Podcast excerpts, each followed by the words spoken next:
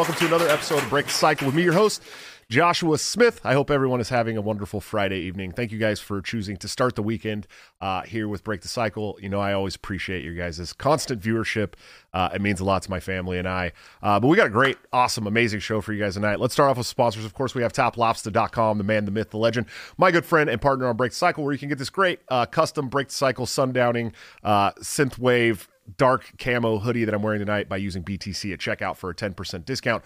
Or you can join the Patreon Subscribe Star or become a member of the YouTube channel under all of my videos by hitting join, where you can get into a private Discord server and get all of his new gear up to two weeks early uh, at like a 30% discount. So if you're one of the smaller tiered pay, paying members of the show, uh, it really pays for itself if you're buying top lobster gear. Good stuff.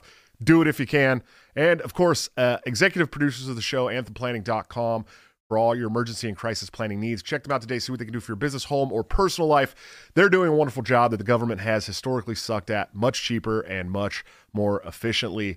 Uh, guys, seriously, if you own a business, go check them out right after the show. Anthemplanning.com. Uh, they're going to save you a headache at, at, least, but definitely probably some money too. So uh, go check them out. I'm going to have some new sponsors coming up soon. Uh, I'm pretty excited about that, uh, including one that's very near and dear to my heart. So uh, watch out for that. You guys will be getting emails and stuff if you signed up for the email list. Uh, also, I got uh, my good friend Josh's book, Second Story Work, is going to be coming out in PDF form for all people who sign up on the email list. So if you go to my link tree on Twitter and sign up for the emails, you're going to get a free book, like a really cool book. And obviously, we we put out at least weekly emails. Um, I know we lagged a couple weeks here and there, but mostly weekly emails, updates, all kinds of stuff on uh, shows coming up. So go check that out if you can. Uh, guys, like I said, we got a great show for you tonight. I'm very, very excited. Uh, you know, libertarian Twitter can be a little uh, virulent sometimes. It is a little crazy, um, and I think one of the biggest debates online right now, uh, sans today, where it's we're all arguing about the property rights of uh, um, people who want to enforce state tyranny on us. Uh, I I think one of the biggest ones that have been going around for quite a few months is this libertarian, post-libertarian, or uh, Praxian, as I was told to call it, uh, ideology kind of argument. Um, and, and I feel like people keep choosing sides, but I, I love people on both sides. Uh, even you know, there's even a couple Lolberts that I like who are working in certain cities where it's like they kind of got to be a little Lolbertish. Uh, but th- but these guys are some of my favorite people, so uh, I figured I'd bring them on and we talk about it more and see if we can clear some of this stuff up. But of course, my first guest is uh, uh, the the host of Free Man Beyond the Wall and one of the most base motherfuckers you know, Peter R. Quinones. Sir, how are you doing tonight? I'm doing great. How are you, Josh? Oh, you know, I can't complain, man. Thanks so much for coming on. And uh, of course, uh, second is the host of the Counterflow uh, uh, podcast with Buck Johnson. It is Mr. Buck Johnson, sir. How are you? I'm good. Are you saying there's very fine people on both sides? There's very fine people on both sides, man. And uh, you know, both sides both sides don't always uh, send their best, you know, but but some but sometimes true. they do.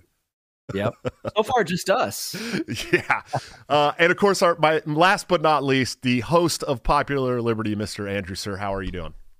Good. I'm glad to be here. By the way, I just want to say before we begin, I really love truckers. Y'all are the best drivers on the road, and I know I don't have to worry about any of you, you know, cutting me off. So I'm not a fucking trucker. You know that, right? the trucker. no, I'm not. No, no. Top Lofts is the trucker, man. I'm a I'm a criti- oh, okay. I'm a critical facilities engineer. I'm the one who keeps the data centers up and running that let your credit card swipe. Oh, that for some reason I thought you were a trucker. No, no. I'm a I'm a data center guy who's uh, currently looking it, at. It's just. I mean, you throw a dart and you hit a trucker. So uh, in in Liberty space, I've had so, lots you know. of truckers I mean, on the show. So, I mean, I get the mix up. You know, I've had Reed on, I've had Q on, and Top Lobster several times. So, so I get it, man. Um, but I, I by the uh, way, freaking Top Lobster, great shirt. Well, yeah, is that the uh, "It's not you, it's me" shirt? Yep, for Texas. Oh, for Texas. Gotcha, gotcha. Are you? Uh, because I, I, know he's got one version that's got New York on it, and I, I love that's my favorite one. That one in California, they're they're amazing. Uh, because those states just suck as a as a, a, California expat, I know how bad uh, those two states suck, man. But uh, good job moving. Yeah, yeah. Now I'm in the frozen tundra. Uh, it takes too. a lot of courage to move your entire family across country. Well, actually, I, I moved here and started the family, if you can believe that.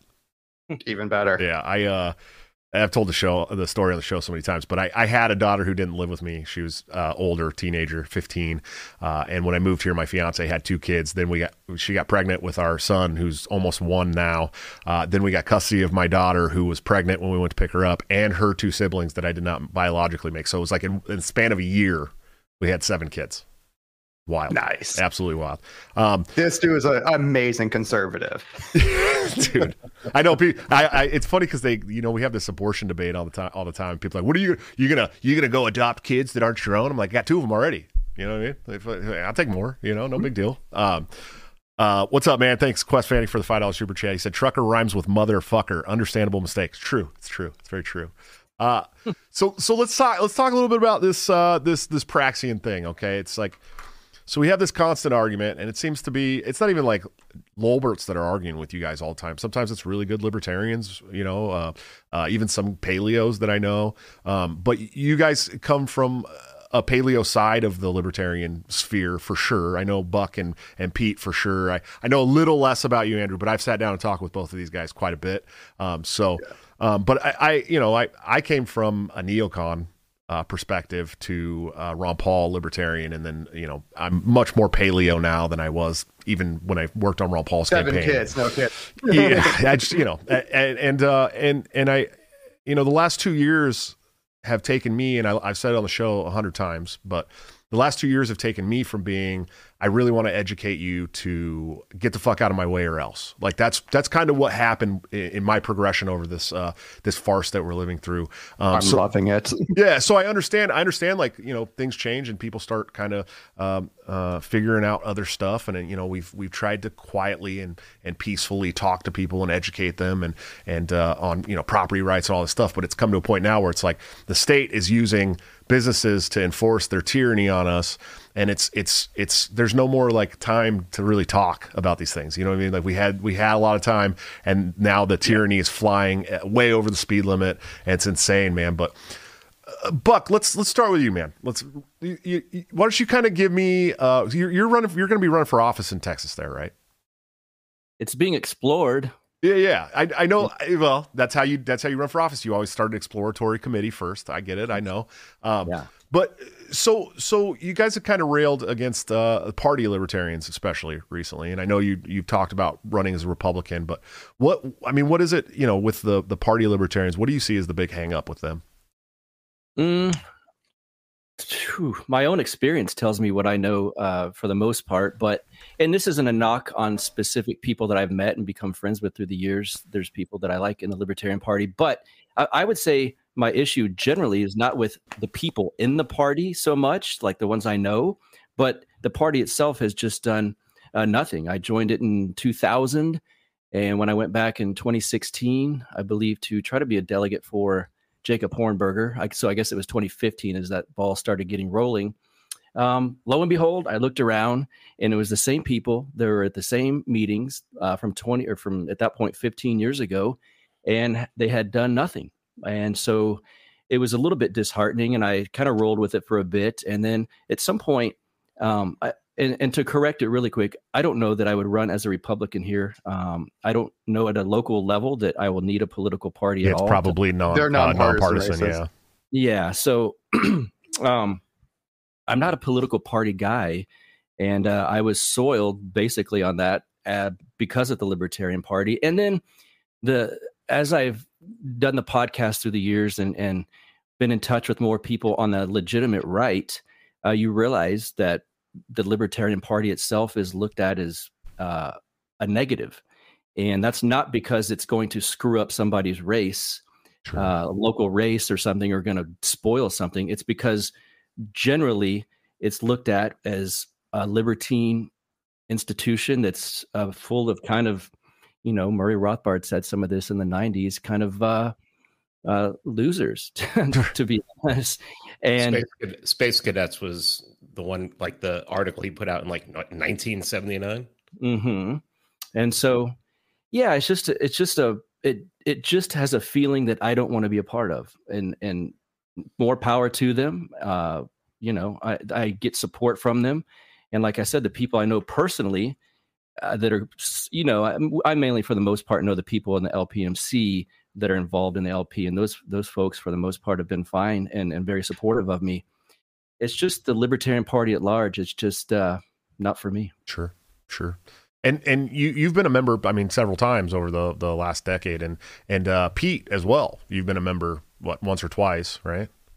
2008, and I mean, yeah, a couple times. Came back in 2017, and I think I've renewed every year since 2017. Even this year, I even joined when I moved here to Ohio. I joined the uh, the Ohio LP. You as soon as actually, you, you guys actually, surprisingly enough, the Ohio LP has some pretty base people in it, but it's Oh, they do at They do. large. At large, it's a hard, it's a tough party, dude. It is. It's Yeah, not, you know what I mean. yeah. But uh, yeah. Yeah. I mean, I, I sat on a panel with you about uh, you know, basically broadcasting liberty to people at the Georgia Libertarian Party convention. It was great. Uh, We had a good time. It was you and I, and and who uh, who was the other one? Shane was it Shane? No, No. no. It was Shane's. It was Shane's. Who was that? Why do I always forget? I know who it is, dude. I suck. It was a good panel, though. Yeah, yeah. Oh, it was Banks. it was a lot of fun. Banks Weiss. Yeah, yeah. It was Banks. yeah, yep, yeah. yep, yep. That's yep, right. Yep. I just remembered that. Yeah, that was a good panel, man. And, and and you know, you you were you seemed pretty optimistic about the Libertarian Party, but now it seems like you there's uh, half the party you just want to physically f- like fight, dude.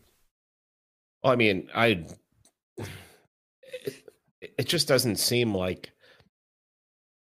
If I'm going to get into politics, I want to get into politics to win. Sure.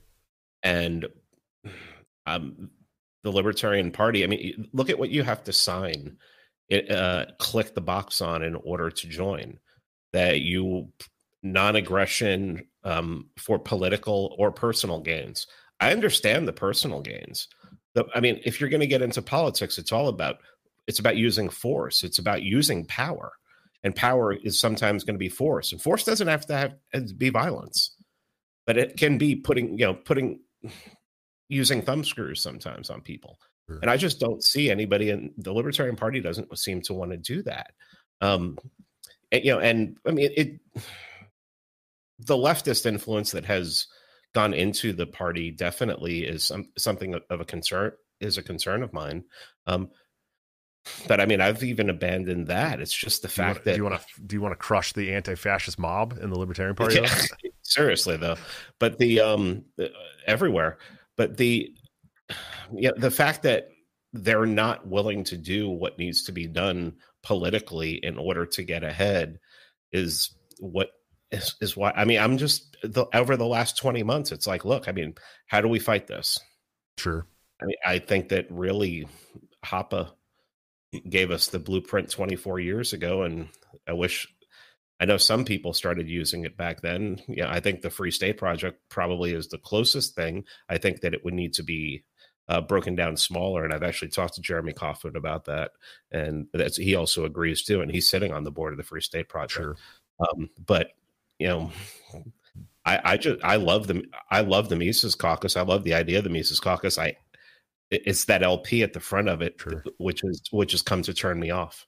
And you you were uh, was that you going going to almost to blows with uh, Sterling Reese online recently? That was you. I thought that he was still. See, I thought he was still representative of the Mises Caucus. I, haven't seen then- him do anything with the caucus in years. Yeah, like Heise, Heise texts me and, and he's like, he hasn't had anything to do with the caucus in like three years, and I'm like, well, he's misrepresenting, you know. And it almost it. it I had a conversation with a couple people afterwards, and I think he meant to do that. I think he might be out there trying to damage the Mises Caucus by by having in his profile that he's a founding member of the Mises Caucus and all this, and then attacking people knowing that they might use that. You know, I'm when I get in a fight with someone, I'm going to use anything. Sure, I'm going sure. to pick, I'm going to pick up anything, hit him with a brick if I if I can find it. You know, so I went to that, and then as soon as Heise told me that, I was like, "Oh fuck!" and I started deleting shit. Right, right. I'm like, oh, I fucked up. Yeah, you Sterling- I, Sterling I, I, can even- admit, I can admit when I'm wrong. Oh, but even even when Sterling was like uh, in the Mises caucus, I mean, he's always been a very brash like dude. That's kind of how he talks to people, and uh, so I, I was actually watching that whole exchange, going, "Holy shit, this is gonna be this is gonna be a wild one." That's Pete Quinones. That's this is gonna be rough, uh, but it, it was it was fun to watch. You know, I had a good time. uh, Andrew, tell, tell so tell me, have you ever been a member of of uh, the Libertarian Party? Is that something that you've you've been? Actually, I was. Were you? Uh, you know, when when I uh, invented the anti-tax, you know, the first people I took it to were, you know, uh, I'm not going to say their names, but you would recognize them as extremely high up in the party. And they, these were, uh, you know, it was a. Uh, I just want to be clear. wife- There's only f- like five members that are higher up in the party than me. You know that, right? Uh, yeah, and I and uh, yeah, I know, I know the ones, and Yeah. uh, yeah, the the uh, yeah, I, I I took it to a, uh husband and wife couple, and you know, for over dinner, they told me about all the you know about you know a lot a lot of stuff I had no idea about with the LP and how uh, dysfunctional, to say the very least, that it, that it was, and I realized very quickly that oh. If I want to get my anti-tax through, it's not going to be through the LP. These guys, people have terrible leadership, and they're a very dysfunctional party. And you know, and uh, I, I'm I'm happy that the Mises Caucus is doing what it's doing, and uh, you know, cleaning that out to say the very least. And you know, so uh, you know, hopefully you guys will install better leadership. And like I said to Dave Smith, you know, I would love to have the Mises Caucus help out with the uh, installation part of the anti-tax. They're, you know, obviously they cannot help with the lobbying part of the anti-tax because you know that L next to their name is going to be uh, kryptonite. Sure. But you know, if you want to help, you know, go at the city council level and help us install it, we're going to make taxation obsolete. And you will, you know, in 20 years, your children, you know, will grow up in a world that, or in an America that does not have taxation. Sure. Uh, Top Lobster, thanks for the five dollars super chat, and Mark Metz too, man. But uh, Top Lobster said it's been fun watching Josh get radicalized more over the course of this show. Now to get him on the anti-tax. So, so I- don't know anything about the anti-tax, man. Why don't you why don't you explain that to me? What is what's going on there? Uh, real short is that it's a so- it's basically a sovereign wealth fund or 10,000 of them at the local level. There's about 19,500 uh, local local municipalities in the United States, and the idea of the anti-tax is that you can create a sovereign wealth fund at the local level in each and every single one of the 19,500 municipalities. And you can use do that using the reserves of that. That so typically a uh, a local government will have about eight to fourteen months of taxes on hand that sit in the bank account year to year, gathering inflation, not interest. And you know, my idea is let's just take those reserves; those are taxes that have already been collected, put it into a, a professionally managed portfolio that's highly diversified, so it'll be very cra- resistant to crashes, resistant to the business cycle, et cetera, et cetera. And let's you know use that to create a passive income fund that will grow over time and eventually make uh, the need for direct taxation to be obsolete. And if you want to uh, make this, uh, you know, port this up to a state and federal level, what you would do is you would lobby the uh, state and federal governments to put direct taxes on your local anti-tax fund, which will be substituted for uh, your your uh, st- any state income taxes, your federal income taxes, your corporate income taxes, you know, any state property taxes, your sales taxes, et cetera, et cetera. All of that is going to be obsoleted. Nice, dude. And so yeah, it's like we're going to we're not going to abolish taxation. We're going to make it obsolete technology. We've been doing it one way for six thousand years, and now we have a better solution. yeah, and and it won't it won't uh, require the the the the butt of a gun uh, be pointed at Exactly. me. So, um, Uh, your kids are going to grow up in a world without taxation. yeah, that'd or be not great. a world, but yeah, at least in America. Uh, you're killing me today with the the sleeveless shirt, man. You're really you're like evil John Hud- Hudak today, man. I love it. Well, I'm, I'm the good guy. He's not the good guy. He's you a know, faggot. you know the meme that ever that keeps going around, like like evil evil Josh Smith uh, says, "No, I won't have any more kids." Like the you know those you know those. You're like the anti. You're like the anti uh, Hudak today. I like it. I support it, man. He's, he's a Hudak with arms. yeah, oh shit, he's gonna cry. Yeah, He's gonna that cry. Yeah, Hudak's gonna cry into his pillow about that tonight. You know that, right? That's- Hudak is a skinny little faggot. He's a sloppy vagina. he's he is uh he's something else that guy. He's he's he's actually dude he can he's actually can lift really heavy. He like competes and shit but he's like five foot nothing and and like pretty small so um but uh, so another thing that you talk uh, quite about you're like the creator of is the archotropism right? Or did i, did I say Yeah. that fucking did i, did I Yes, fucking you say it wrong again? I, I said it right that time? Yeah. it's not anarchotropism in case you guys were God, wondering do I wish it was. uh, can you like can you lay that out in a in a brief way for me All right, so I want to go ahead and thank uh, you know Buck and P for giving me the next 15 minutes to monologue. oh jesus but uh, no, the uh, yeah archotropism. This is the process by which a state grows its power in scale and scope by uh, extracting order from chaos. This is what drives you know all of their power grabs. So if you think 9/11, they got the the uh, uh, the Patriot Act out of that, and two and uh, two disastrous foreign wars. You know, 9/11. They got the Baker bailouts and, and the uh, easy monetary policy, and COVID need no explanation. Basically, every time there's chaos, you know, and this is why they're incentivized to sow chaos in order to be the ones to say, hey, you know, they're like the arsonist firefighter. This is their incentive system. Archotropism is the praxeology that you know tells us how and why this thing work this system works. So is it, this is basic. This is sociopathic economics. Sure. So, when you say so, it's you know I, am kind of harking back to this when you when you when you talk about the uh, the the arsonist firefighter, right? I mm-hmm. immediately am drawn to kind of to the broken window fallacy, right? And so, is this kind of like this kind of like building off of that, like you know, people that uh, they uh, create? No, well, you know, what it is is that this is how they derive more power. You know, every single time that there's chaos out there, you know, this is an excuse for them to uh, power grab. Sure. And they and you see this all throughout human history, where you know, uh, crisis leads to power grab, and that's and and in order to, in the name of like restoring order. Right. And I think one of the big problems is that, uh, you know, like 90% of the population doesn't give a shit about history whatsoever. They don't pay attention to it. They don't understand it. So it's all, it's always a new thing to them to see that happening. But we, we're dealing with that a lot during COVID. Obviously, it's something you brought it up. Uh, all of you guys, I think everyone on the show has had COVID and we've all survived it. Uh, and uh, um, I tried. Oh. I tried my hardest to get it. Well, I, I, I think having... some people just can't get it, dude. I just God, mm-hmm. I've had it twice. I just, so. I just had the flu. I'm sure. I literally got the flu. Oh, I mean, it was like, yeah, I mean, like a, a, real flu. It was like when I had COVID, I like lost taste and smell for two months, two and a half months. Yeah. Um, I got the flu and I kicked it in like three or four days. Yeah. You know, I got the regular flu and two colds, and I couldn't catch COVID either variant. It's like I tried my best. It's like short, short of going in and uh, you know French kissing the COVID patients, but like you know I didn't try that, but I tried everything. I think you should try it. I think you should try it that way. I think you should walk nah. into the COVID ward and just start French kissing people. I know. I had to get the jab, so it doesn't matter now. oh fuck!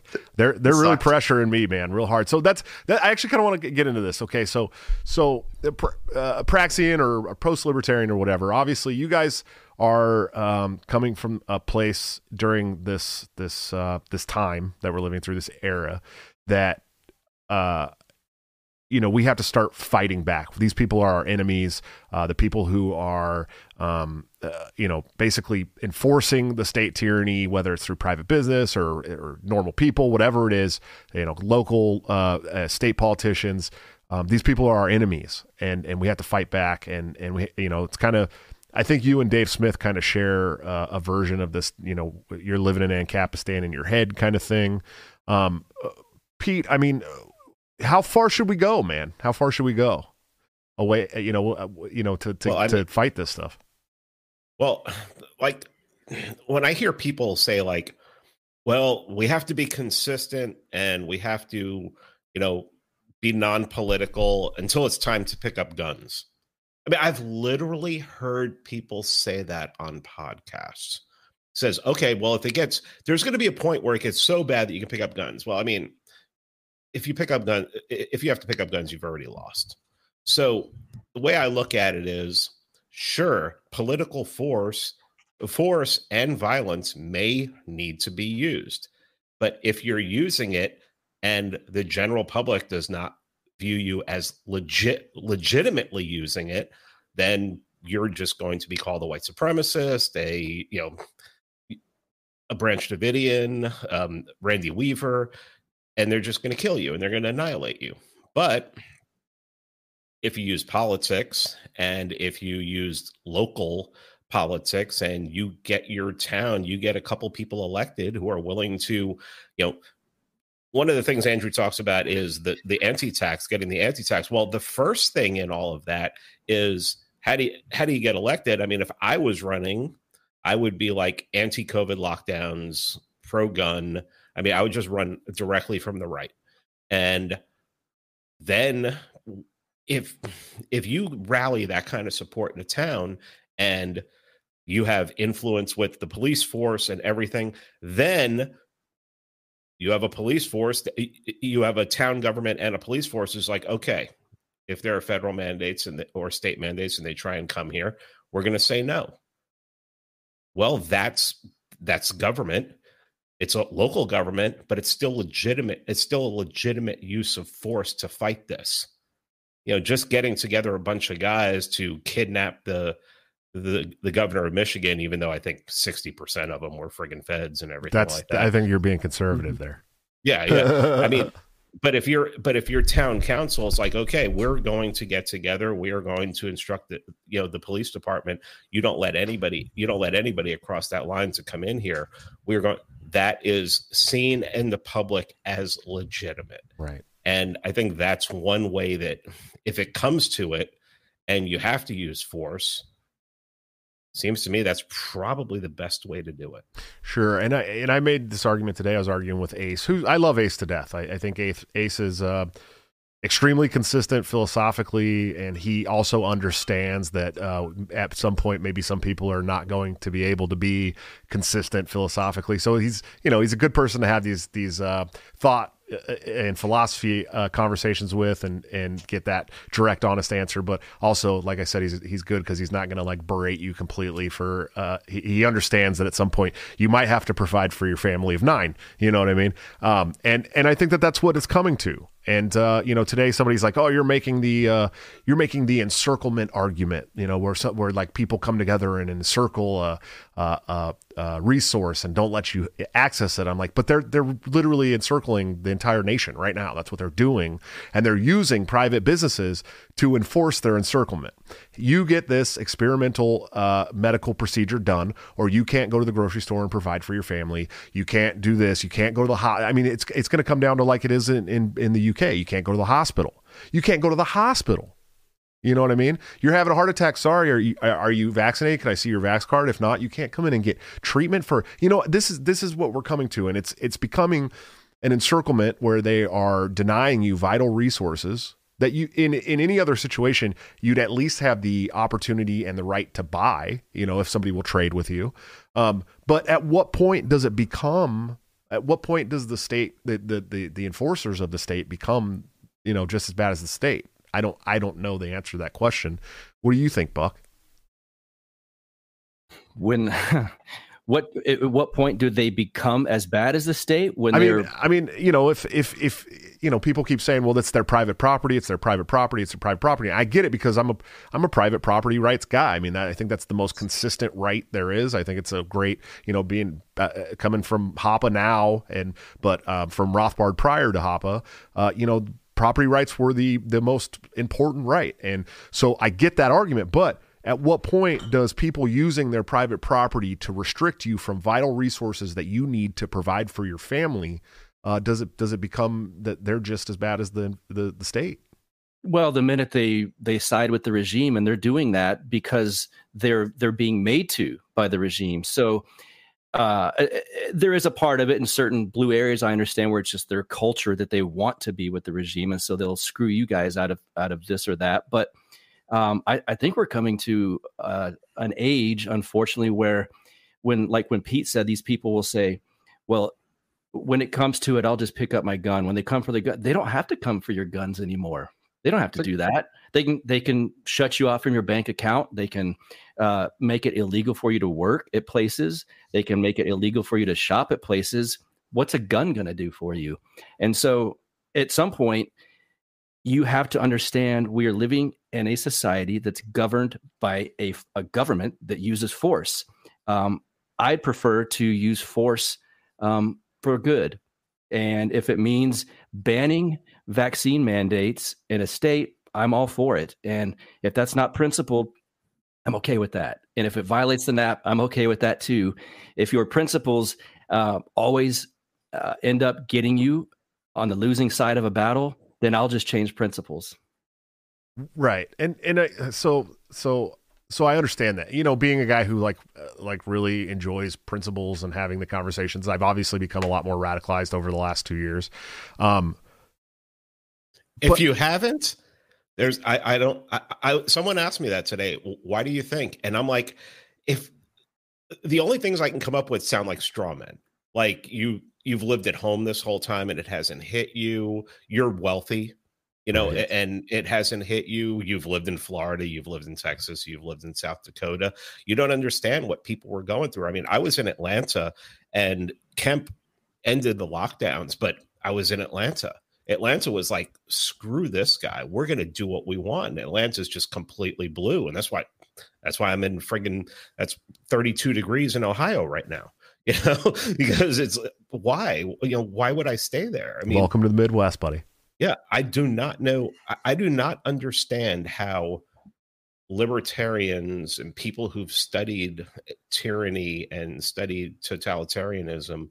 Um, I think Vin Armani made a great uh, point. Like in February, he said, "We've basically w- we don't have a ge- the generation that has actually seen totalitarianism and gone to f- fight it is gone." So maybe we just don't recognize it because it's something that we haven't seen. But I mean, I talked to when I was at Tom Woods 2000, I talked to a guy who grew up in the Soviet Union. And he's like, he's like, this is this is border we're, we're going towards totalitarianism. And I asked him this question. I said, do you think communism should be able should be allowed to be taught in this country?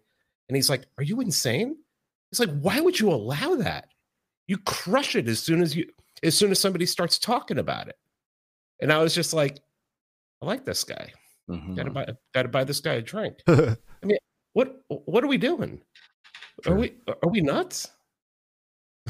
No, and I agree. I you know, and and like I like I, I said, I see both sides of the argument, and um, I think there's still a lot of places where we can work together with all types of liberty people. Uh, I think that this COVID issue is just going to be one of those issues where we're not going to be able to work with some people on you know the the issue at hand, at least, which is sad to me because it's this is literally the greatest tyranny of our of our generation. One hundred percent. Yeah. To me, that that's like saying that there's libertarians that can't agree with you on war, Right. Because t- until then, until this, this that was the big deal for us. It's it still is to a to an extent, but this is like the issue of our entire lives. And so, if there's libertarians that choose to be bad and weak on this, and just say, "Well, that's it's their right to just fuck the entire society over," you know, and I know they're going to say that's a straw man, but at some point, if you if you're okay with every store and organization in your entire city choosing to side with the regime and shutting you out, I mean, it sounds like uh, you know there's a line in a movie. He's where's that guy going? Oh, he's off going to write his hit song "All Alone in My Principles." You know, by himself in a room, you'll have nothing. Right. So at some point you got to deal with reality and unfortunately like i said we're in a system where that's governed by force do we like that i mean i'd rather no i'd rather not that not be the case but it is the case and so if you have to use force to fight force that's what i, I i'm all for that True. And if you take one look at Australia, they're not even going to leave you alone in your room. Like Australia is what's coming next. It's like they have camps that you know. That, I mean, uh, some people say, "Oh, we're not going to have FEMA camps here, or we're not going to have genocide." They're already talking about the genocide. They're just calling it climate change. Right. And you know, this, uh, you know, i- if you can't see this coming and you can't say, "I'm ready to respond with force," I see the writing on the wall. It's like I, I, I don't know what to say to you. You like you, you cannot, you, you are not going to be convinced until the gun's in your face, and by then it's too late. Well, I was I was saying I was uh, more than perfectly happy to uh, trade the entire state of California for all the construction workers that showed a penchant for fist fighting police in the streets in in Australia. I'll trade the whole Yeah. state. Oh, oh yeah, absolutely. I mean, it's a no-brainer. But uh, yeah, and uh, you I came from like uh, I came to libertarianism like through Christianity. I it was a very a strange route where I was always kind of temperamentally libertarian, but and you know, I had a you know very very strong knowledge of you know the Bible and.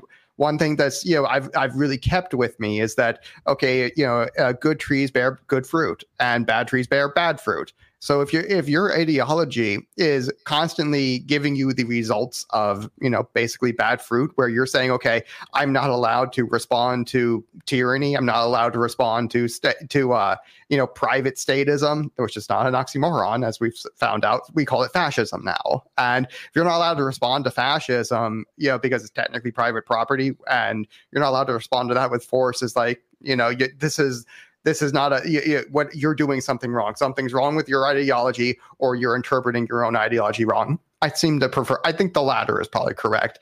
That you know, hey, I, I see this. All of this stuff, stuff that's happening right now. I see this as a, as an aggression. If you're helping out the state, you know, uh, as far as I'm concerned, you're complicit in their in all of their aggression. So, yeah, I, I'm happy to use you know whatever force you know lawful you know to uh you have to fight back. And if that means I have to get elected or get other people elected to you know, to a uh, a local government in order to be able to fight that battle lawfully, then yeah, so be it. I'm perfectly fine with unlawful, but only in Minecraft, guys. Only in Minecraft. Uh, Warren Dent, two dollar super chat was great meeting Josh and Pete at Tom Woods 2000. It was indeed, sir. Thank you so oh, much yeah. for hanging out. I wish I got more time there, dude. I was only there for like what an hour and a half or two hours or something but I had se- uh, I had seven kids waiting for me in the hotel room at, yeah, at, at Disney I, World. I saw you for like I saw you for like five minutes, and I didn't realize that you had like a couple nights before that did a whole rant about how much you hated post libertarians. Yeah, that's totally. We could have we could have had a talk. That's totally what I did. I totally went on a rant about how much I hate post libertarians. You caught me, dude. I yeah, totally. Except people the, were telling dude, people were telling me that. Are you serious? Yeah, yeah. I've never went on a rant about how I hate post libertarians at all. I did. Yeah, I, I did say that, that, I don't like Vin. I'm not a big fan of Vin. I've said that several he's times. He's not a post-libertarian. Okay. Be, he's yeah, an he's agorist. Not, yeah, I'm not. he's not part. He's not part of our crew. I'm not a big not, fan of Vin. I do like Matt Erickson. I think he's pretty. He's pretty cool. He has some great conversations. I'd love to have him on the show too. I, in fact, when I was thinking about doing this show, I thought about bringing him on too. But having five is just it's a lot. I, when I did my my uh, hundredth episode with like Dave and Robbie and fucking all those people. I was just like, oh my god! I had Phil on there and Toure, and it was like all at once. It was a lot, dude. But it was, you know, it gets it gets a little uh, mucky over over four people on a live stream for sure. Um, but yeah, it was fun. It was a good time. I but I I think I had uh, in the two hours I was there, I probably got like six double shots of whiskey and fucking uh, people kept smoking me out, and I was like, okay, I got to get home because we got to go to we got to go to Universal Studios at like seven o'clock in the morning the next morning. Like, good choice. yeah, it was flowing flowing. It was flowing hard that night too. Yeah, people were having a lot of fun, man. Uh, Quest Fanning, thanks for the five dollar super chase. A reminder of the six times OSHA's emergency powers were fought in court. Only once did the courts allow them to stay fully intact. I mean, do you think? So here's my my concern: is they're they're pushing all this shit through so quickly, right? Um, that by the time any of this goes to court and is fought in court, it will be far, far, far too late uh, for you know people like me who are resisting it at every chance I can but I have seven kids I got to provide for, and, yeah. and, it's either this either either I have to take their vaccine to keep my job, or I'm going to start eating my neighbor's groceries. You know what I mean? Like that's that's really where I'm being forced to at this point. Does that make me a communist? Okay, well, fine, fuck you. I'm a communist. You know, I don't I don't know, but I'm just saying that at some point they're gonna they're, they're gonna drive a man who has to provide for nine people. I have don't forget I'm the sole provider for nine people. Uh, you're gonna drive me to to have nothing uh, left. You know what I mean? And then and then what do you and then what do you expect from me? You know, right? I, I don't know. Yeah, that's why uh, government, good government, using force to fight it works, right. and, and, it should. Well, we'll see if it works. I hope it does. I interviewed Anthony Sabatini today, who is in Florida. He's a uh, rep out of there. He put out a tweet: "No more defense. We need offense. Issuing statements and lawsuits is not enough." Florida and every Republican state must nullify Biden's OSHA vaccine mandate now. And this is my favorite part. Any federal agent implementing them in our state must be arrested on the spot and prosecuted under law. I would go further, that man. Did, but that's a good one. Yeah, I would. Yeah, I, I, would go further with the um with that yeah. last part. Yeah, me, me too. too. so like, I, like, and, well, you like saw the a couple feet outside the um you know into Alabama, the um he would be escorted to. Mm-hmm. we uh so we also have that that legislation coming out that's getting signed by a lot of people now. Uh, I think from the rep from Arizona about abolishing the yes. OSHA completely. Which yes, I know Massey signed on to that too. Did he? I was hoping he was. I know people were when I shared it, people were like tagging him in it, like, "What's going on, dude?" So I was I was hoping that he would. Of course, of course, that's not going to happen. We know that's not going to happen. And here's my biggest concern is that um so government agencies don't ever abolish themselves, right? If if they're if they're shitty, they just create an oversight committee, and then that oversight committee also gets shitty. That's how just how it works. That's a you know that's the endless cycle of committees through the the the government. Um, if that got teeth and we got rid of OSHA, I mean, what do you think? What do you think the federal government would do at that point, man? Anybody? I don't know, man. It would um I don't see it happening. No. I, I think if you want to get rid of no- OSHA, you're basically going to have to nullify them out of your state or out of your Yeah. out of your area. You're just going to have to say OSHA doesn't exist here anymore. Yes. Come and come and get us. Are you sick to death of pussyfooting around the truth while being constantly fed lies by news and big tech tyrants? If so, then come join me, Dan Smots, on The System is Down, where we get weird, have fun, and dig into all the dangerous taboo topics like conspiracies, politics, religion, culture, current events, and everything your family just prays you don't bring up around the Thanksgiving dinner table. And I know that reality is scary to some people, so if you're easily offended, just ignore this and go back to making cat memes or whatever. But if you're ready to change the world for the better, come join me on The System is Down at tsidpod.com or wherever you get podcasts. That's tsidpod.com because the system is down and truth is taking over. Right. Ditto It the really- FBI, It's, it's all yeah, FBI, ATF, DEA, all like, of them. You know, it's like you're you're done. We're done with you. Persona Come- non grata. You're not welcome here. Do you think we'll have Come another civil war if uh, states decide to start uh, seceding? Not if I can help it. No, I- uh, it- I don't think so. I think they don't have the budget. They don't even have the budget to like. The DEA doesn't have the budget to like um friggin' police all of the dispensaries in Los Angeles. Sure. right. What are they going to do? And do you really think that like the government, uh, like, I know that there are a lot more leftists in the military now than most people would think. Right. I I have I have family in the military, and you're like, and they're telling me like, oh, holy shit. Well, my family in the military is a freaking communist, Right. so it's like he, he tells me things, And that's really only I know that's really only started being like more common over the last decade, man. Because even when Yeah, I yeah. was in, everybody in there was like hardcore, like you know, righty, like patriot. They didn't give a fuck about the woke culture at all. You know what I mean? It's it's only really happened over the last decade, man. But if well, that also tells me something too. If they're in there, it's for it's a jobs program for them. Right? I mean, do they really want to turn guns on their neighbors and their family? And you know, they're I don't think they want that. And I think that I think the military has a lot more power than they really understand if they were to start saying no Yeah. you know start it's it, you know the, the leaders in the in the field are are the ones who give the orders i mean if if orders start coming down from on high and they go no we're not following those right? Be real interesting to see what happens because who goes in there to stop who who goes Nobody goes into the You'd have- you'd have- military wanting to shoot people that want to be free in their in their own country. I mean, that's just not it's not a Yeah. common theme amongst uh, American soldiers. That's for sure. And I think all of us are pretty soured on the state in general, but I, I don't even think that we could imagine, say, Texas votes to secede or something. Could you really imagine the U.S. military, rank and file, marching through Dallas trying to shoot people? I mean, It'd be it'd be be really the wrong terrible. state to do that in. yeah that too one. yeah that too in texas for sure but but it's it's also you know i mean it would have a long lasting effect on the way this country is seen around the world for Yep. for uh, at least a century at least at minimum you know um it's it's if the country survived it i mean Right. it would it would split up. I mean it Yeah. the splitting up is already happening by default. Um it- i think that i had charles haywood on my show and he called it a sifting.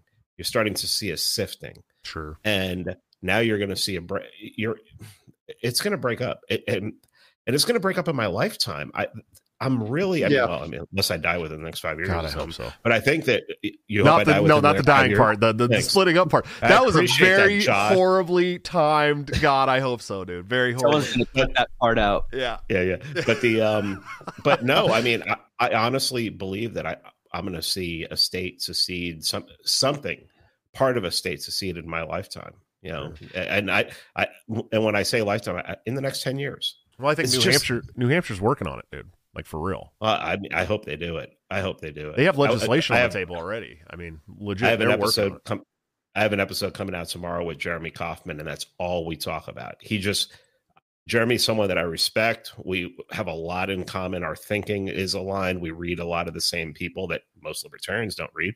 And um, it took him to me to talk to him to convince me, yeah, the Free State Project's going to work. Yeah, I, I'm a fan, and I would love to move to New Hampshire and be a part of the Free State Project. If, if it wasn't for my uh, my my fiance's um, two daughters' dad that live here in Iowa, I, I probably might be. Properties, property's so expensive. Yeah, I, fig- I've, been looking, I've looked at houses before, and I'm just like, oh my god. I, I love Jeremy to death. Jeremy uh, made a post recently on on uh, Twitter that was one of the most base posts I've ever seen in my life. He said, uh, "No, no, no, no, dudes. There's no need for libertarians to violate uh, what was it like violate the, the private property principles or something. Uh, you know, they do have the right, but we should all take the libertarian stance of shooting OSHA uh, workers on site on your property." I was like, "Holy shit, dude! Whoa, okay, based. I'll share that. That's fine. That's a fun one. In Minecraft, he means though, of course. You know, uh, in case YouTube's looking. I did monetize this video like an idiot too. It's going to be great. Um, I still have not know, had a. I, I know that feeling. I still have not had a video pulled, or I have. I have a couple demonetized. I think one of my episodes with Oh, you is demonetized, but none of them have been Oh. pulled. oh, I, I, I've had them pulled. I go Uh, pretty hard, man. I don't know. I think maybe it's just because I don't have as many subscriptions and, and views as some people, but I've been really lucky. Uh, Magoo, Magoo, thanks for the five dollar super chat. He said it was a highlight for me to meet Pete at the brewery in ATL this summer. Fucking great dude. That was Uh, awesome. Kyle Matovic, sick. I don't want to say that wrong. I'll just call you Comrade. Sounds like a Comrade name. Two dollar super chat. He said, "Talk to Pete about triggering Jack Lloyd." Okay, so wait, I do want to talk a little bit. About it. So I'm I'm good friends with Jack, and that was another one that I watched too. I was dying laughing, dude, because he's you know he's another one of those guys that's like going to be super. He's going to be really consistent on the box car. I know that. You know what I mean? Um, but what was that all about, dude? Where did that start from? Oh, it was just I I said on when I was interviewing Mark Claire recently, um, we were talking about messaging, and I was like, I think we're past the time that we post pictures of our the food that we're eating and our girlfriends on Facebook, you know, and he I, maybe maybe no one has ever criticized him before.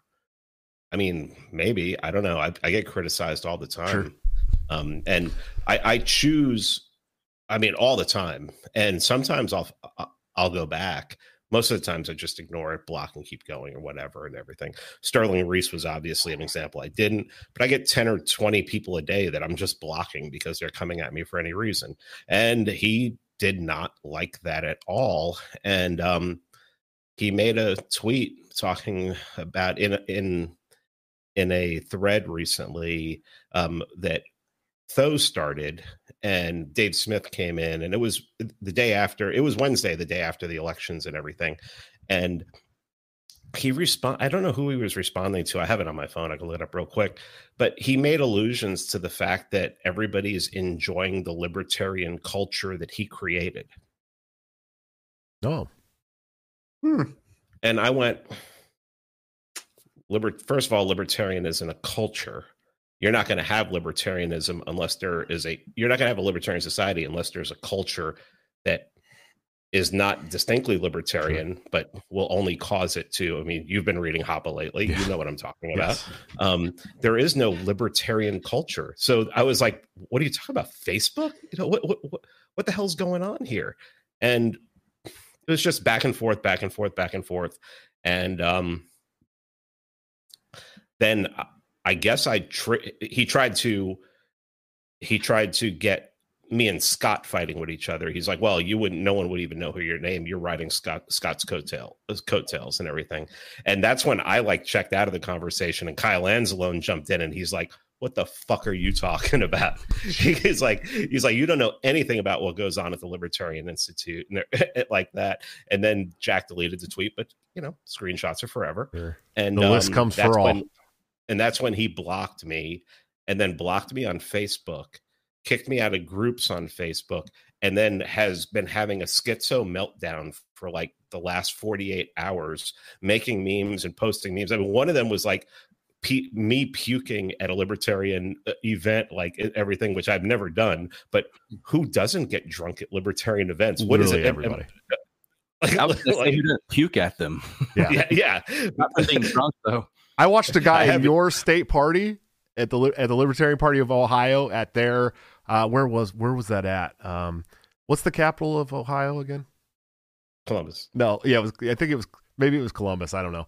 Uh, but Is it we Columbus? I don't know. no, but maybe we are Yeah, fuck, dude. I- Don't ask me. We were at uh we were at at the Ohio State Convention. I watched a guy puke into the fucking ice machine at the hotel, dude. So I mean, it ha- it happens, dude. Like shit happens, bro.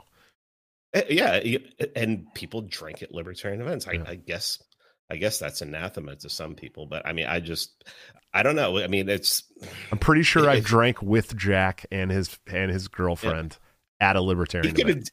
he could have DM'd me or like. T- like tweeted at me and tagged me and said, "Dude, what's the fuck? What the fuck's up with you saying that on the podcast?" And I would have addressed it, and I would have addressed it publicly, you know, and everything. But he just went into schizo meltdown mode, and I mean, it's entertaining and everything. Mean, he made like my new profile, my new profile pic on Facebook and, and Twitter is him saying that I was like a Trump, a Trump Kaczynski 2024 hat, and it was like, and I'm like, dude. I would love that. He's that would be the based. greatest ticket. That would be the greatest ticket of all time. And then, and then, what does Lobster do? Lobster comes in and makes the hat. Of and course. he's selling the hat now. Of course he was. Of course he is. He- He's the man. This is- Top Lofts is the coolest Oh, dude in the world. That's why. I'm sorry. Literally of all This time. is our this is our culture. This is the Twitter culture, Jack. it's uh, it's it's you know, listen, if It's if, a little different than Facebook. if somehow Uncle Ted became the vice president of this country, I will tell you these social media companies are in trouble, big time trouble. I like, but I like, but I I, ge- I generally like Jack. But I mean, I have criticism. I've criticized a bunch of people and everything, and I've been criticized. Jason Stapleton did 22 minutes on me a few years ago about why why I didn't matter on my podcast, and boosted my downloads 750 to a thousand downloads at that point. You're And like, everything. Thanks, buddy. and and Jason and I recently have started talking and did pod do a podcast together and we were DMing last night about something. We're friends again. Yeah, I don't know Jack about J- Jason's another one I have a problem with too. I, I, I, Yeah. I the way he comes off at me and other people, it's like, nah, I'm a- nah, dude. You know what I mean? Like, don't start. I don't like. I don't like when people just automatically come up to you and like everything you're doing is wrong. You're a fucking bitch and blah. You know what I mean? Like, I'm not. I'm never going to work with anybody like that. I don't care if I agree with them on a 99 percent of the the talking points. I'm not going to work with somebody who's a dick like that. So that's one of the reasons why I don't like him. It's one of the reasons why I don't like Vin either. You know what I mean? I I, I think Vin's right about a lot of things. I think Stapleton to an extent is right about a lot of things too. But anytime you come to me and you're like, uh, everything you're doing is wrong. You're fucking wrong. You don't know what you're talking about. Like I'm just going to be like, all right, well, peace out, bro. Fuck you. I, I think some, and I, we can all agree that even in our communications, not amongst us, but in general on Twitter, things become lost in, Sure. in limited characters like that.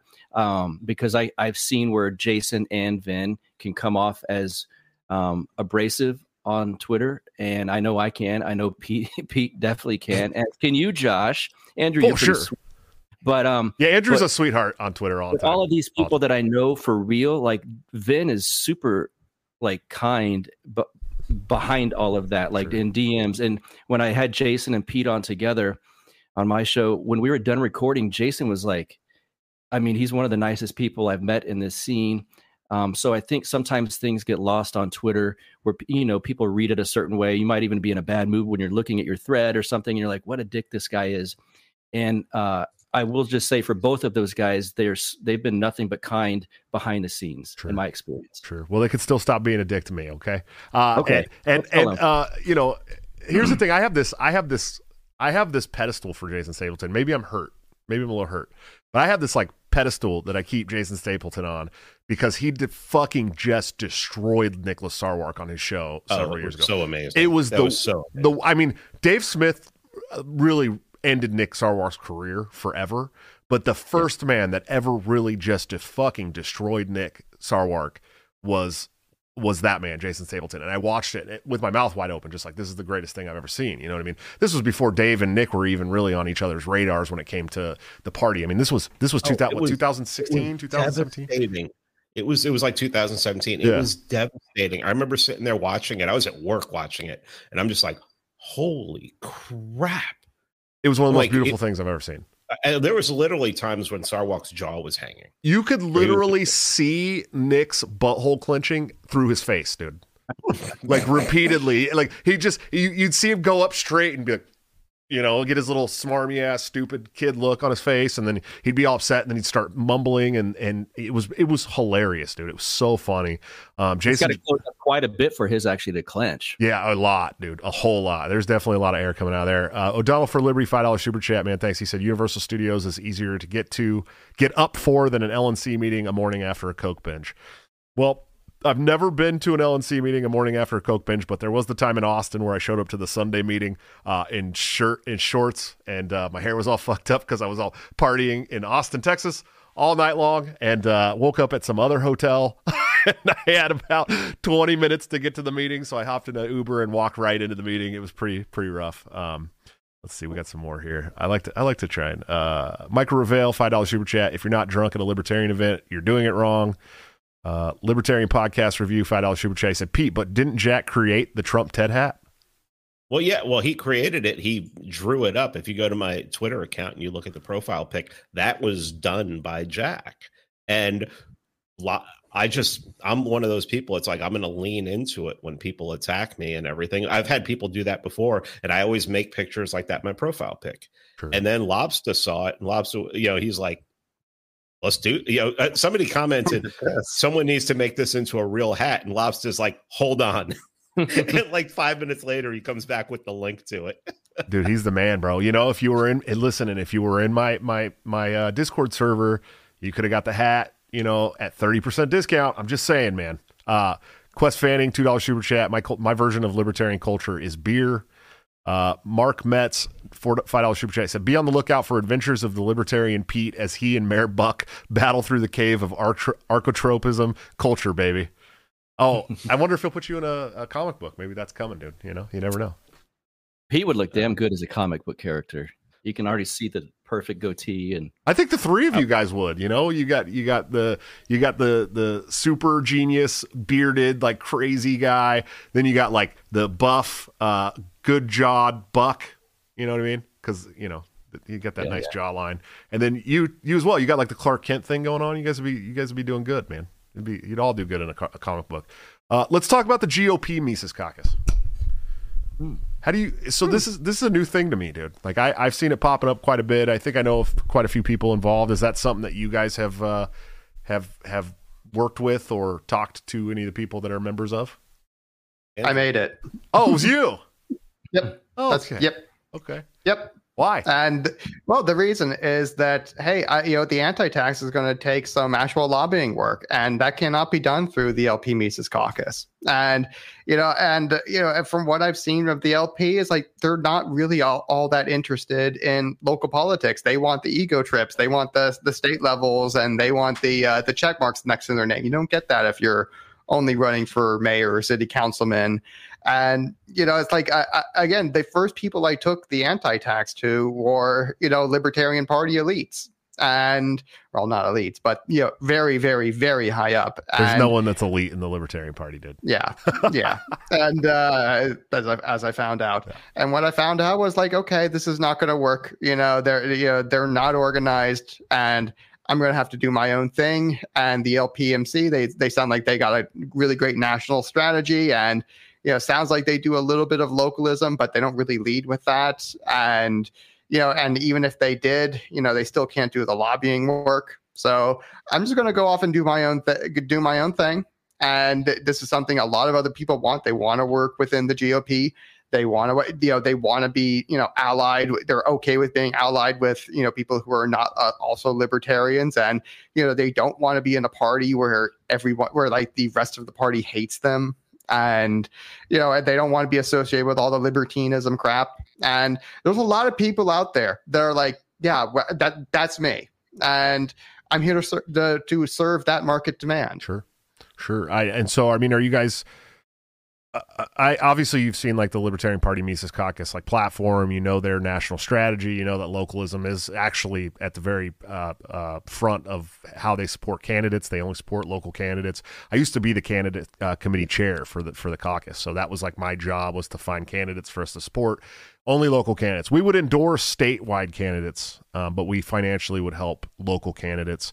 Um, and they have some wins too, some really good wins um, of people that they supported. But I mean, are you going to be taking the GOP Mises Caucus in the same direction or what?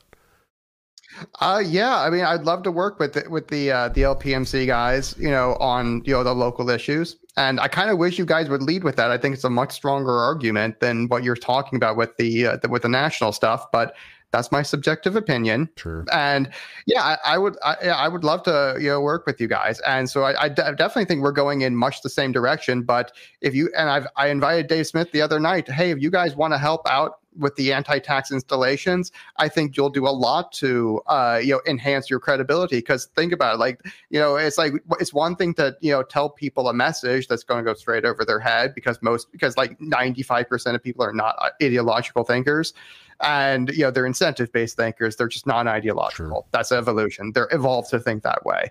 And the uh and you're never going to change that so that you know but if you want to you know really start changing their lives and say hey this me- this message i'm preaching is what informed you know this anti-tax which has you know given you a massive tax cut you know has basically abolished taxation and will abolish uh, you know not abolish but obsolete taxation for your children uh, you know, that's good. They're going to take a look. They're really going to listen to that. They're like, all right, what is this Mises thing? Sure. You know, I, we'd love to, you know, tell us more. You know, like you've changed my life.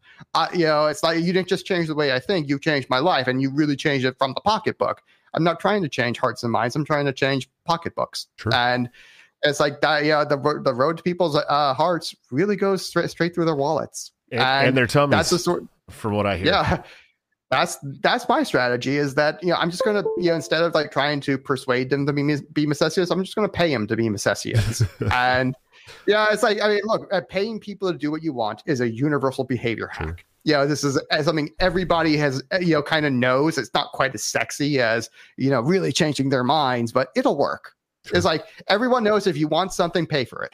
If you want something done right, pay for it. You know, it's like uh, otherwise all this like free shit just it doesn't do it for people. I have some And- tattoos that prove that, buddy. but yeah, it's like so if you guys would you know, love to help out with that, you know, I'm happy to you know help you know guide and inform those installations. Yeah, well, I think it's going to be an, an important uh, kind of unity. Uh, I, I don't know coalition going forward. yeah, I think sure. this is a unity strategy. The anti-tax is a unity strategy, and uh, you know, I, I and again, it's like I'm not like a, you know, I, I I don't know if you guys any who in the audience if y'all saw the you know episode Pete and I did with Dave Smith. I thought it was you know pretty nice. You get past the first you know 30 minutes of letting Dave vent and. Then we get to the, to the part where we're actually talking strategy and all that, and I thought it was you know very cordial, very good, and I think you, he's, you got to be careful with Dave. He he basically came on for my hundredth episode and just hosted my show. I mean, that's really that's really what happened, dude. You got to be careful with him. And of course, you had such a, a non-biased me, uh, mediator, moderator in Pete, so I'm sure he wasn't biased I'm a. Republican. Of course, I'm gonna. of course, I'm gonna it against the libertarian. Are you yeah, kidding me? yeah, absolutely. Uh, Buck, we got a question in, in the super chat, man. Here it says, sounds like something you might be able to answer. Josh Russo, five dollars super chat. How does secession get around this social security problem? Uh, I don't. I'm just going to say I don't think social security is a problem. Just dump that shit. But go go ahead. You go ahead. Well, yeah, I mean that's that's the reality of it. But like he he mentioned that in the chat there that people don't want to hear that. And and if you're young, if you're in your say from 20 to 35, you should hear that because you shouldn't be depending on something like that. But let's say if Texas secedes, uh, my parents would be concerned about that, Sure. and uh, that those are the people that vote.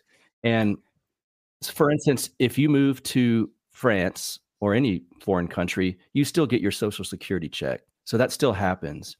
Now, uh, I interviewed Bob Murphy recently. He's got a new ebook out called Common Sense The Case for an Independent Texas. And he has a section specifically on this. That I would recommend that. I think you can get it free uh, on his website. Um, I know it's on Amazon as well, but uh, I would, I would, I would direct you to that resource. Obviously, Bob knows what he's talking about as far as economics goes, but that's the that's the main example that he gave me. If you move to a different country and you've been paying in his social security, you still get it. And so, just because Texas becomes a separate country does not mean that you would not get your social security payments. But, however, like Josh started this question with, um, if you're in your 20s or 30s or maybe even early 40s, please don't count on that because you're not going to probably get it in the end. Yeah, I, I'm not counting on Social Security. There's no way it's going to be there for Can I me. jump? Can I jump in on this too? Yeah, because Pete's almost to Social Security, so let's let him talk about it. Yeah. Um, fuck, fuck you. Gee, Um, gosh. I'm just kidding, Pete. We're not that I'm we're almost- not that much I'm almost- difference of age. I think. I'm almost to the point where I can get into um, 55 and over communities. Are you really? See, I thought I, I figured you were over. cheap- I and figured you lot were getting close to that, but I didn't. I for some reason I thought you were younger, like in your early 40s, and I don't know why. the the faces of the men in my family do not fall apart until they hit about 65 Maybe so- it was Buck. I was thinking. Buck, you're around forty, right? 44. Yeah. Okay. So, well, So, all right, so we've been talking about the anti-tax, right? Worse comes to worse. The the state, you know, the United States doesn't want to pay the seceding country, uh, the seceding country. If the anti-tax is in place, sure. it might be something to be able to Yeah. take care of the people. You could really, I Yeah. mean, you could secede all the way down to the municipal level if you had an anti-tax in all these municipalities. Yes, I mean, Absolutely. no doubt. Absolutely, it's Yeah. it's it's Hoppe's ten thousand Liechtenstein, Liechtensteins from this book right here. What is that And you democracy? know, Yeah. if the It's uh, democracy. And you know, hey, if the uh, you know secession comes and the federal government decides that uh, it would prefer to shoot at us, uh, you know, after all, and you know maybe the military is ready to enforce it, you know, paying them off, you know, might be having an anti-tax around or you know a few thousand of them, that might work. You know, paying them off, you know, just a, it's a ransom fund at that point. and you know, it's just like worst case scenario. You know, it's like best case scenario, we just have a peaceful, you know, national divorce. Uh, worst case scenario, we might have to, you know, pay a ransom, and you know, God help us, we don't want to fight. I think worst So- case scenario is we have to fight. I think that's the worst case scenario. As much as it, you know, I get a little little tinge of excitement every time I think about it. Uh, none of us really want to do that at the end. You know, in the end, that's not what we want. We want we just want to be peacefully left the fuck alone, right? I mean, that's really Yep. it's really all it is. Hope for the best, plan for the worst. Yeah, absolutely. Well, guys, we're uh, we're at the end of this thing here, the the the hour long course. If you guys can stick around and do a couple minutes in the Can I uh, recommend- members only chat, can I rec- great. Can I recommend the, in the members only chat? I talk about what why I think this whole post libertarianism thing happened. Yeah, Hmm. yeah, we can definitely do that. Or, I mean, I, listen, I had Tom Woods in Maybe there that- uh, maybe debating on whether a hot dog was a sandwich or not. So we can really just talk about whatever we want in the members only chat. That's the good place to do it. And Tom Woods did say the F word in my members only uh, stream, which was, you know, if you if you really got the five bucks a month, it's good to check out, dude. I swear to God, I swear on everything No that I love, he dropped the f bomb while debating in- whether or He's not done it in front of me many yeah, times. yeah, while he was debating whether or not the hot dog was a sandwich or not, he in his punchline to that debate, he literally dropped the f bomb. It was great. It was really fun to watch, dude. I mean, it got my heart beating. You know, I was like, "Oh, Tom, whoa, buddy, whoa." Uh, but man, I appreciate you guys coming on. I'm, you know, I'm a huge fan of uh, uh, uh, Pete and Buck, and now also Andrew. Uh, I'll definitely be checking out your show a lot more and stuff too, man. Um, but before before we get out of this stream, uh, where can the people follow you, support you, listen to you, all that great stuff? We'll start with Pete. Freeman Beyond the Wall podcast. I have a Patreon, but if you go to freemanbeyondthewall.com forward slash support, you can do you can support right there. Um, by any means necessary is a Substack I have, and of course the Libertarian Institute with the great Scott Horton, um, Sheldon Richman, Kyle Anzalone, Keith Knight, Patrick MacFarlane, Some of the most base Tommy motherfuckers. Salmons. Yeah. Is Tommy Oh, yeah. Salmons over there too? That's great. Oh, yeah. I love that guy to death, man. I got to have him on my show too. I really got to book something with him. Oh, you have to. You have to. I went on his show recently, and it was it was a lot of fun, man. He just got super high. and We just had a really it was a really cool conversation, dude. Um, Buck, where can the people find you and support you and follow you? All that great stuff. counterflowpodcast.com has all the social media links. It's at Buck Rebel, as you can see on this live stream uh, on Twitter. Counterflow Podcast with Buck Johnson is the show. And uh, we're on YouTube now. So go uh, subscribe to the YouTube page. It You're took doing forever. live shows, aren't you? Sometimes. sometimes doing live, but now they're all broadcast on YouTube, every podcast episode. And then, yeah, we've been doing live streams too. Uh, that, yeah, the infamous post libertarian live stream was on that. So, um, live streams are great, man. It's my favorite. yeah.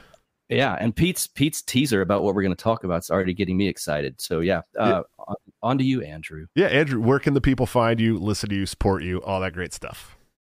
Uh, yeah, if you want to, uh, you know, find me on Twitter at popular liberty underscore. Sometimes I respond. Usually I don't. But if you if you want to uh, learn more about my work, there's my channel at uh, Popular Liberty on YouTube. If you want to read my writings, where I go into great detail about uh, you know my, about my, uh, archotropism, the new praxeology that you know really has not been taught by this. This is the sociopathic side of Austrian economics that just has not gotten talked about. And if you want to read more about that, I have you know about four thousand words written so far. Be coming out with another two thousand very soon uh, on my uh, Subscribestar, subscribestar.com/slash popular dash liberty.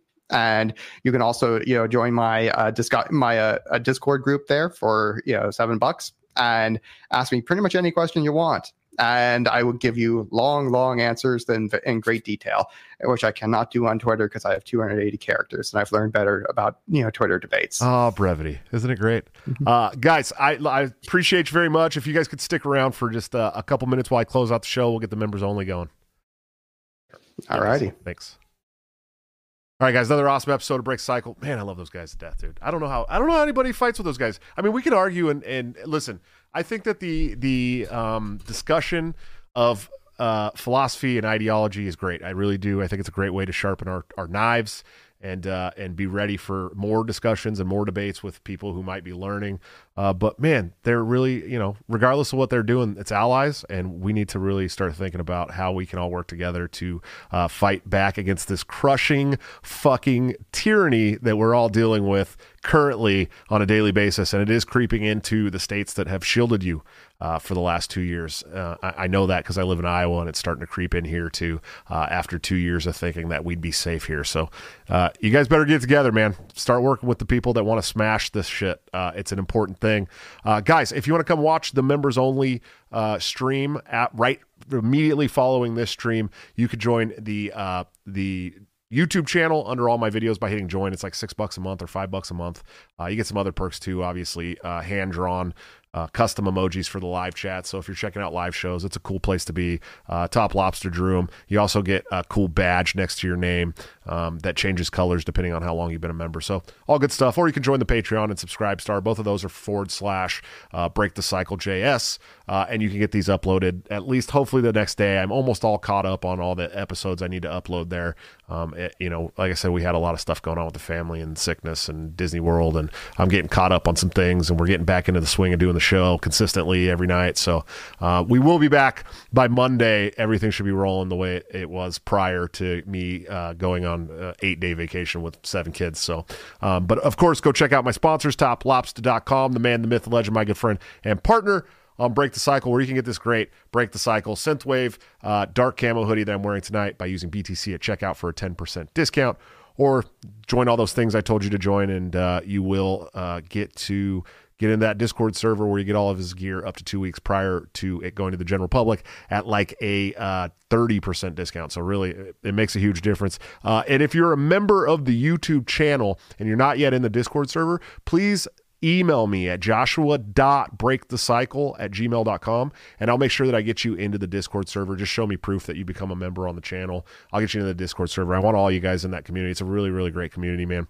Uh, and of course, check out executive producers of the show, anthemplanning.com, for all your emergency and crisis planning needs. Check them out today. See what they can do for your business, home, or personal life.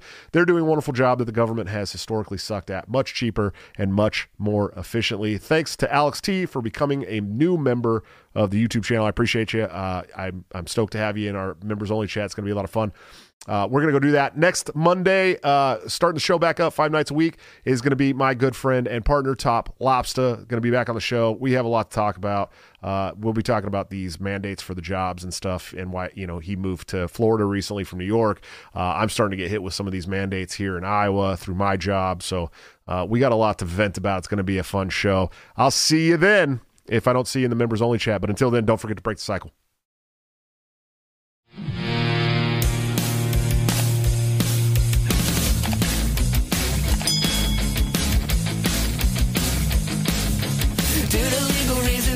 Have to explain.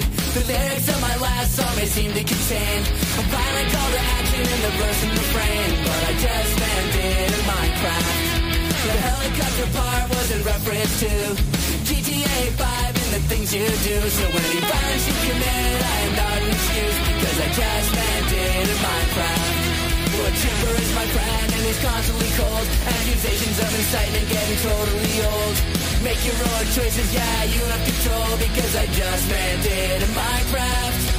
Obviously, I would never advocate force unless there's due process and a trial, of course. And if you're convicted, we will make you a corpse in Minecraft, just in Minecraft. You're nothing I mean, you know it. The product in is getting close to COVID. Holy shit, I think I'm a poet. In Minecraft, in Minecraft.